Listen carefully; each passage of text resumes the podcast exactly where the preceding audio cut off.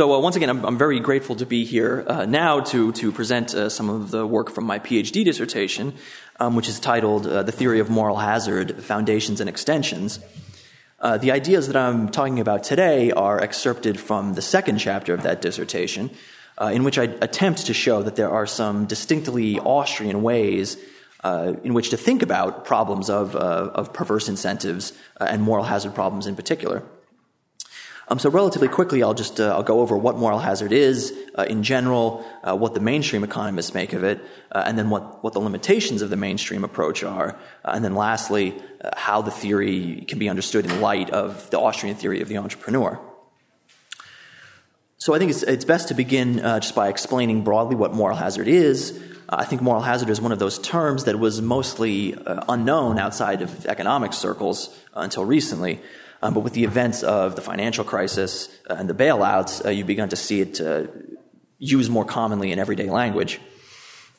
Uh, moral hazard is a, is a variety of welfare problem. Uh, and uh, it's you can't really define it in terms of just one individual. Um, you really need more than one person to make the idea make sense, um, because it's only when you have more than one person that welfare conflicts can emerge. Uh, now, the, the topic of social interaction broadly begins with the possibility um, for peaceful and productive association, uh, and that possibility, of course, leads to the division of labor. Um, but the extension of the division of labor requires basically that at some point uh, delegation will be necessary. Uh, some sort of duties will have to be uh, assigned to one individual by another. Uh, and once you have delegation, a type of agreement exists, say, between a principal and an agent um, although it may not be a formal agreement. Um, and simultaneously, uh, it also becomes possible uh, with the agreement for either party to this, uh, this contract uh, to behave in ways um, that are undesirable to the other. Uh, and this can happen um, either within a firm, um, say between a manager and a laborer, um, or even uh, just in simple exchange between buyers and sellers. Um, uh, so there are many different ways to define moral hazard, um, but the definitions that summarize best uh, revolve around the idea that uh, when an individual uh, does not bear the cost of his actions, um, especially when he can push the cost of his actions uh, onto unwilling third parties, uh, he has less incentive to take care to avoid negative outcomes. in the simplest sense, um, reducing the cost of something encourages, encourages you to do more of it. Uh, and what the theory of moral hazards is concerned with um, are a series of ways in which this very basic cost principle uh, results in, in, negative outcomes. Um, the standard example is from insurance. Uh, when, your, when your house is uninsured against fire, uh, you have a very strong incentive to take care of it um, because if anything happens to it, uh, the cost falls on you. Um, but for instance, uh, if you are fully insured against fire, you don't bear the entire cost if the house goes up in flames.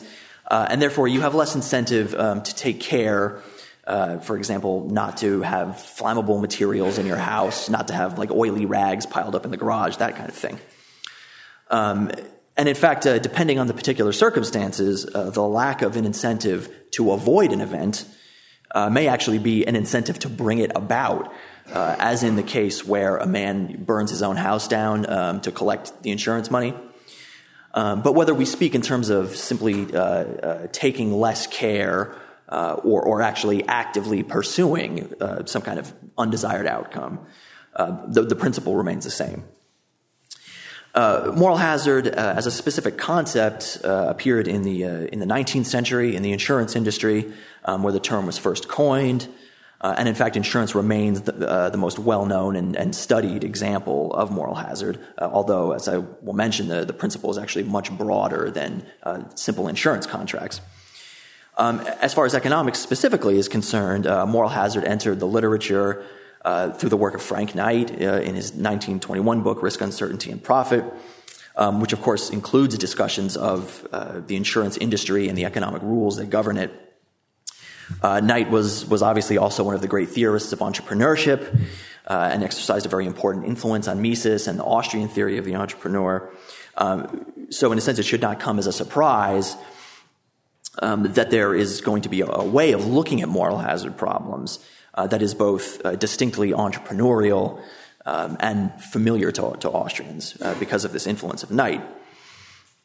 Um, and although Knight does not really dwell on, the problem of moral hazard, he does indicate that it falls within the scope of entrepreneurship, um, which is what I essentially I will argue in a moment. Uh, Knight's role in, uh, in bringing the idea of moral hazard into economics uh, is also important because it, highlights the fact that the idea of moral hazard, and along with many of its attendant problems, um, such as delegation, asymmetric information, adverse selection, and so on, um, these concepts were not invented by the economic mainstream of the, the 60s and 70s, um, but had roots uh, in much more um, Austrian friendly and, uh, and entrepreneurial ideas. Um, but unfortunately, after Knight's promising start, the, the idea of moral hazard uh, dropped out of the literature for some time, um, and, and, Knight's uncertainty based sort of entrepreneurial view um, was basically forgotten. Uh, moral hazard doesn't appear much in the non insurance literature uh, until the early 60s, uh, when economists began to talk about economic behavior uh, explicitly and sometimes exclusively in terms of incentives.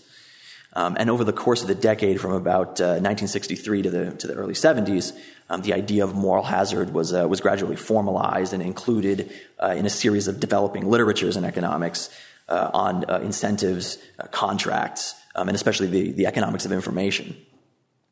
Uh, Kenneth Arrow published a, a, famous paper on the market for medical care in 1963 um, that in, inspired like decades of research into moral hazard. Uh, and there were other very closely related studies as well, um, like Akerlof's 1970 paper on the market for lemons, um, which was the, the paper that, that, formalized the concept of asymmetric information. Um, so it was really only through this sort of literature uh, that moral hazard uh, has come to be known in economics. Uh, and the predictable result is that economists' thinking on moral hazard is usually based on a few uh, conventional assumptions about behavior uh, that are, are common, uh, that are actually matters of course for the mainstream, um, but are not really compatible with, uh, with the Mengerian tradition. For instance, the idea that the behavior should be modeled as deterministic as opposed to involving some kind of real choice. second, that behavior involves consistent maximization of clearly defined objectives. Uh, third, uh, that the results of choice can be analyzed and uh, welfare implications drawn uh, in terms of the properties of some relevant equilibrium. Uh, specifically, uh, the outcome of decision making under moral hazard can be defined and analyzed in terms of a comparison between different market models. Um, specifically, some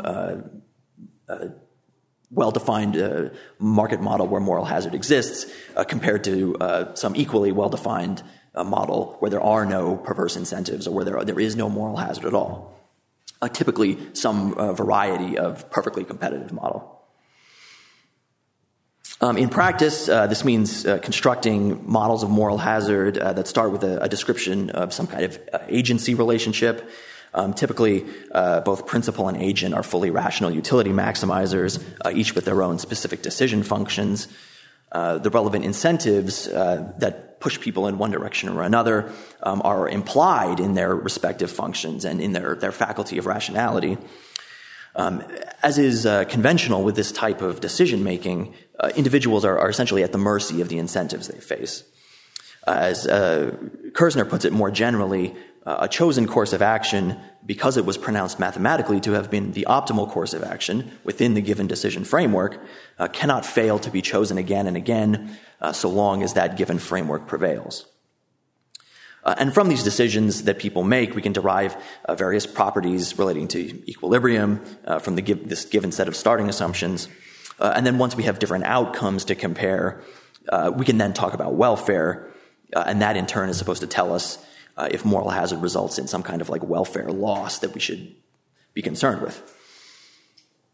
Uh, the result of this reasoning, uh, this, uh, this mainstream approach, the, the, reason why we're supposed to care about it, um, is that moral hazard is sometimes used uh, to demonstrate the existence of market failure and provide a rationale uh, for some type of, of intervention.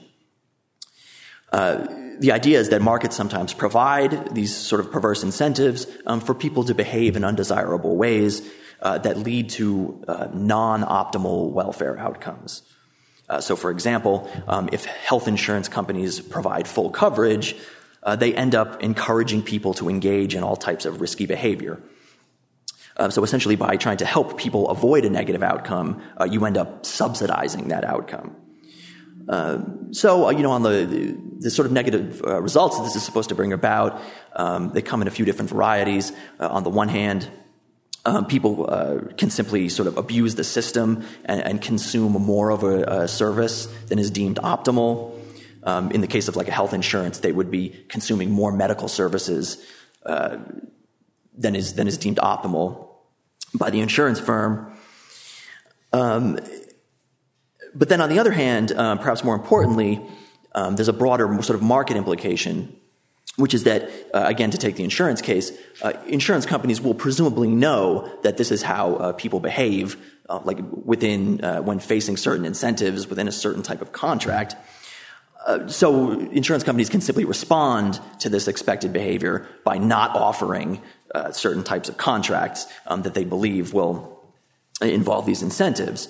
Um, and, and, so the, the end result in terms of the market for something like insurance uh, will be that there are fewer, uh, there's a f- smaller uh, menu of contracts um, and, and simply uh, fewer insurance services available for purchase.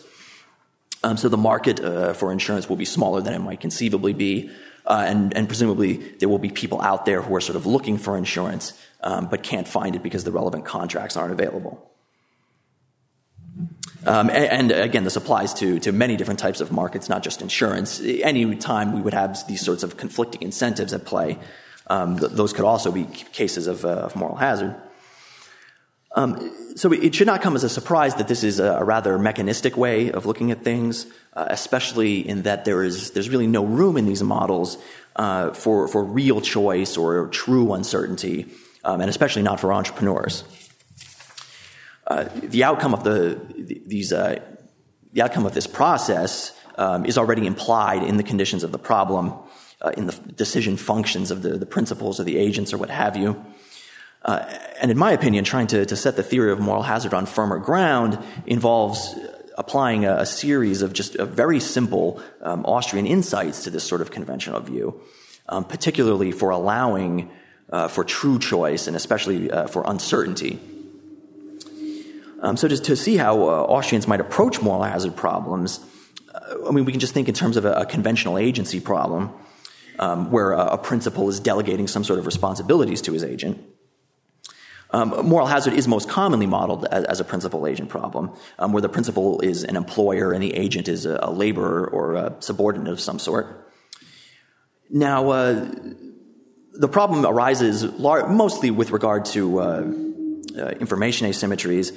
Um, the problem is essentially that if the principal could mod- monitor the agent at all times, uh, there, there would be no problem uh, because there would be no opportunity for, uh, for hidden behavior, which is another expression for moral hazard. Um, but because monitoring is imperfect, uh, it's impossible, uh, or it's, it becomes possible um, for the agent to get away with not doing his job all the time, um, or, or, putting in uh, less effort um, than he agreed to. Um, and by by uh, by doing this, he imposes some kind of additional cost on the principal.